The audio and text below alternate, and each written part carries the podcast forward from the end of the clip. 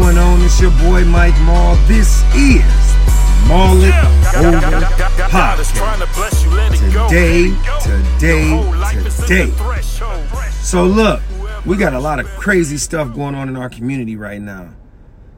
Week, little over a week ago, we had a seven-year-old get killed. A couple days ago, we had a shootout with some 13-year-olds. I seen even in Columbus where two 13-year-olds killed somebody and wounded another. I'm noticing more and more that these murderers, killers, they barely got hair on their areas. They barely know how to write their name. And they whole killers. And then I dove off into some stuff learning about Chicago, gang culture, and things like that.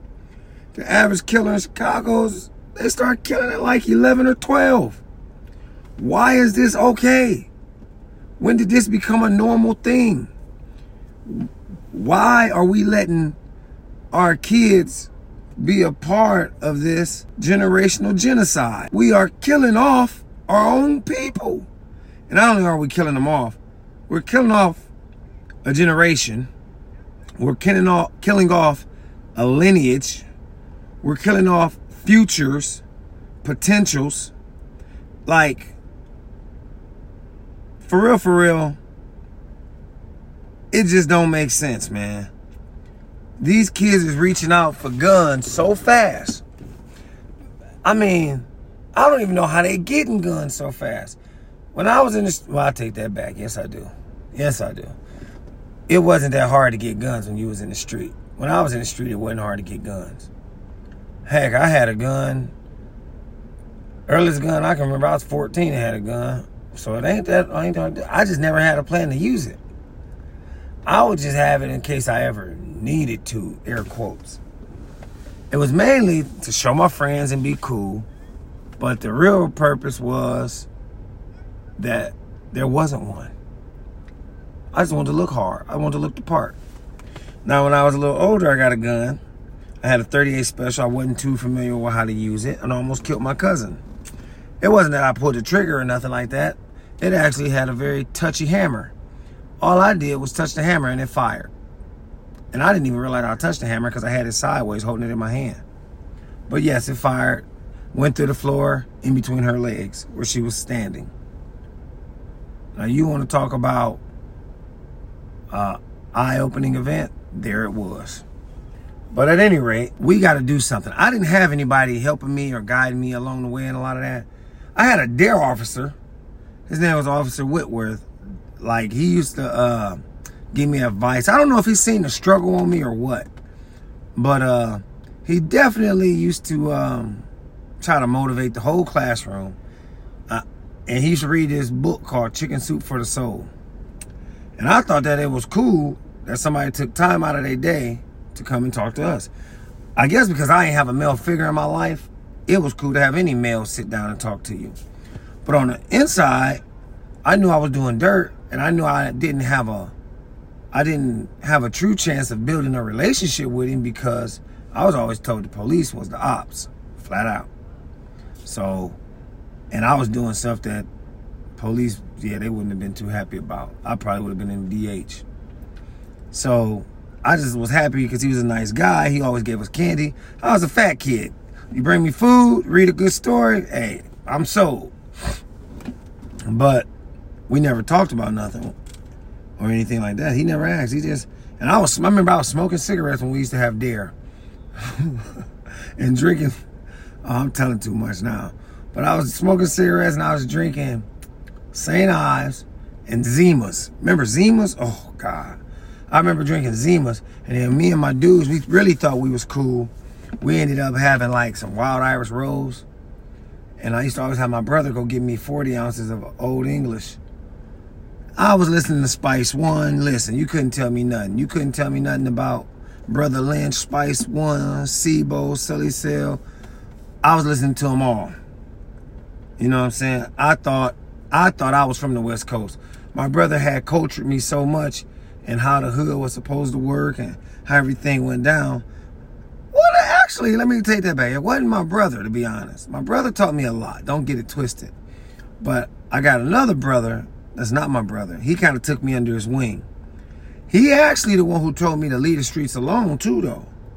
And that is when I respected him the most. Uh, shout out, shout out to my to my guy, my guy, my big bro, uh, Swiss. Cause he actually told me to leave the streets alone. He said, I don't want you in these streets. You need anything, just come to me, ask me for it. I get together. You need to go to school, get your head on straight. You can be better than this. That's what he told me. I still was doing my one two, but he told me that. And then he would make sure, because he would come pick me up. Say, make, you know, let's move around. Let's go here. Let's go there. Taking me to baseball. I had never been to a baseball game or nothing like that before. He was taking me, he actually took me under his wing as a big brother. And if it wasn't for him, I probably wouldn't be a lot of what I am today to other kids and other people. Cause he, he, I mean, he still was, he was, he was always himself, but he did that and showed me that it's bigger than what I thought it was. Like when I was at the point of breaking and going and doing stuff I had no business do, a whole lot of stuff. I ain't gonna go into that. But he was like, you ain't gotta do that. Just be you and do what you gotta do. Go to school, learn, you know, everything. And it was crazy because I never expected it to come from me. But when he got me together, he got me together all the way. And I thank him for it to this day. That's why that's my guy. That's my guy. He can come to me for anything. If I got it, I'm promising you, I'm gonna give it up. But we need people like that. Now, we need people who may not be perfect, but they're willing to invest in the youth. I know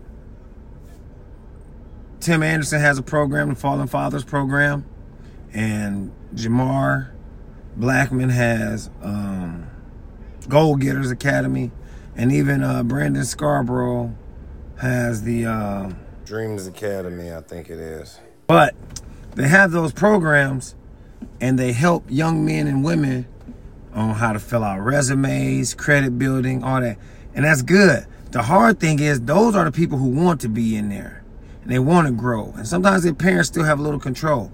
Where did the parents lose the control? That's the question. Because I can't mentor a kid who doesn't at least want to hear me out. If he don't want to hear me out, I can't do nothing with him. He don't, because I, I can't hold him there. I can't force him to come and talk to me. I'm not a judge. I don't have that power. So if they don't want to stay, I can't force them to stay. But we need to get these kids and try to get them molded. At 13, they're still redeemable. They still can learn. They can still be bigger. Like this music has got kids' heads so twisted and believing in everything that they're hearing, creating a cycle that will not easily broke. And now here's the crazy thing, because you know I give you Bible. This is quick. The music is out. And I never thought I would be one to blame the music, but I hear the music Kids listen to music, they reciting the music, they starting to put quotes up about the music, they re, they reliving the music, they trying to live up to the music and what the people in the music are saying. That's when you know it went too far. But it made me really think, wasn't the devil the master of music? Wasn't the devil the orchestrator of music? Wasn't the devil the one who controlled all the music? Well, that's a fact. Crazy part is, if we don't take control of it, it's only gonna get worse. We keep marking this generation off as, oh, this is just how it's gonna be. This is how life gotta be. But it don't. I believe we can still reach some of these youth. I believe we can get to them. The question is, somebody help me. I need the avenue to take to get to it. I don't rap anymore. And positive rap ain't exactly popping right now. You ain't got many Commons, Mos Def, Talib Kweli, Mr. Smith. Hey, check out Mr. Smith if you haven't already. He cold. Mr. Smith is cold. From his child support EP to all his other um, CDs he's, he's put out. He's, I can't name them all because he got like, I think he got like maybe five, six, seven of them. I don't know. But he got a few of them. Check him out. His name is Mr. Smith. He's on all media platforms. He probably got another one dropping tomorrow. Dude, nice. Not only is he nice, he educated. I mean, super educated. Educated humble, and got bars. I'm talking stupid bars. Like you're gonna have to listen to it two or three times so that you can like break down and analyze all the bars that he giving you because he's that nice with it. But he's he gonna teach you something in the meantime.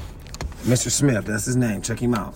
But anyway, like where's all the uncles at, man? Where's the people who used to help get these kids on the right path, get them guided in the right direction? Because I'm telling you, the ball has been dropped, and it's hard to get it back once it falls. But it's not impossible. It takes time, patience. Just like my homie used to come pick me up and take the time out to hang out with me and chill with me. He didn't have to. I was just a little corny little dude trying to do what I was doing though, and sell my little weed or whatever I had at the time to sell. And he came and got me almost every weekend. And I'm like, hey man, I'm trying to do it. Man, come on with me. I don't even worry about it. I'll give you some money. Whatever the case may be. We need that. And we need to get these kids, man. I mean, I ain't saying like, you know, let's get kids back fighting. Like, can we make music where they talk about fighting again? Because I would rather my kid get in a fight than than get shot because, you know, these little cats out here shooting people. Like, that's not the thing. All because you a scaredy cat. You scared to fight. So you start shooting. Get out here and get whooped on or, or get a whoop on somebody. Let them live another to tell another tale. What's the point of killing them anyway? Y'all fighting over a snack pack. Y'all fighting over something crazy. Even worse, y'all fighting over girls. When did when did that become cool? To fight or shoot over a girl because this dude got your girl. Just because you kill him don't mean you gonna get your girl back. That just means you get to be with her for another day. She act like she like you. You go to jail. And then she go to another dude. Flat out. Get your life. Like these kids need to get the game. The streets got a code to them. Shooting at football games was never in the code. And it's a reason that the streets have a code. To keep order. When you don't have order, you have chaos. Which is what we have now. Chaos. Bring back the street code. Even from when the dudes used to run up on the block to try to catch a play, whoever ran to the car first, the ones who know, know. Where's that at? There's no code. You catch a play now, dude might pop you because he feel like that was his play. Like, that's corny. A lot of this is corny and we validating it by, oh man, dude, a killer. Dude, this no dude was weak and he ain't had no other outlet. He weak some of the dudes who was doing what they was doing, they actually would get out there and, and, and, show you. Like put put some real paws on you. It's names that's legends out here that will put paws on you before they ever took it to that next level. But look, we out here letting little kids kill little kids. Man, that's corny. Where the uncles at that's gonna cause great change just because you say their name? It wasn't because the uncle was in the street selling dope, selling or shooting people. It was because, hey, Uncle Uncle John John coming. In our family, we had Uncle Willie. Somebody told you Uncle Willie was coming to talk to you because you done hacked it up in school. Oh, you you straightened up real quick. Because he was like, you thought of the Green Mile, uh, what's the dude's name? Michael Clarke Duncan, when you thought Uncle Willie had hands, looked like they was the same size as Michelin tires. And that if he smacked you, you would feel the sting of it to the middle of next month. So you didn't want him to even touch you too hard.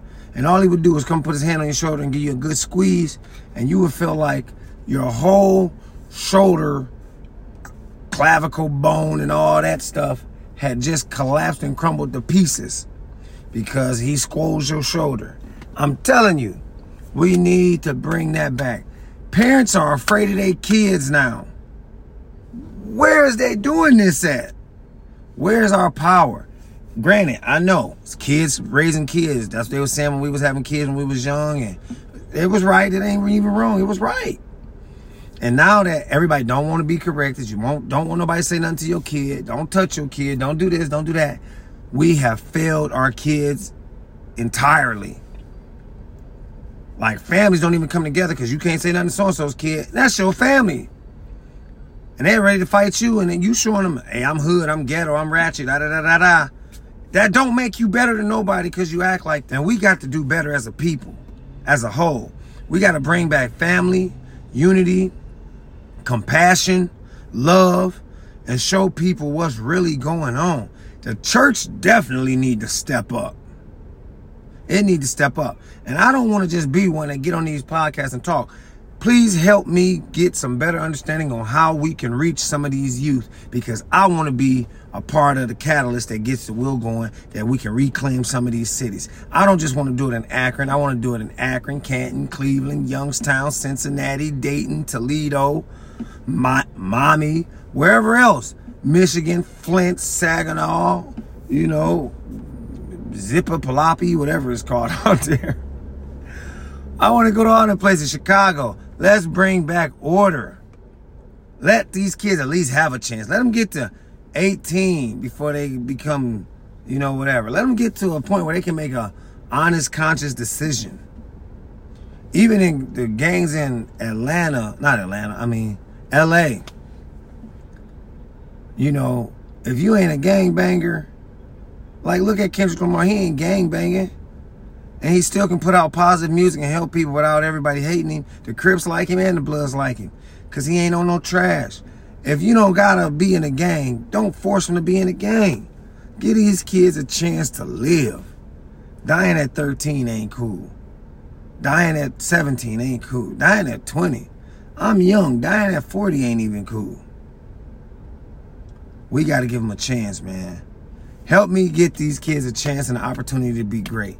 If we can't do nothing else, we owe it to them to not drop the ball so that they can have a chance to do something positive because they have become the next generation. And it's only going to get worse if nobody creates a plan to help it get better. How can we help it get better? Reach out to me at mullitoverpodcast at gmail.com.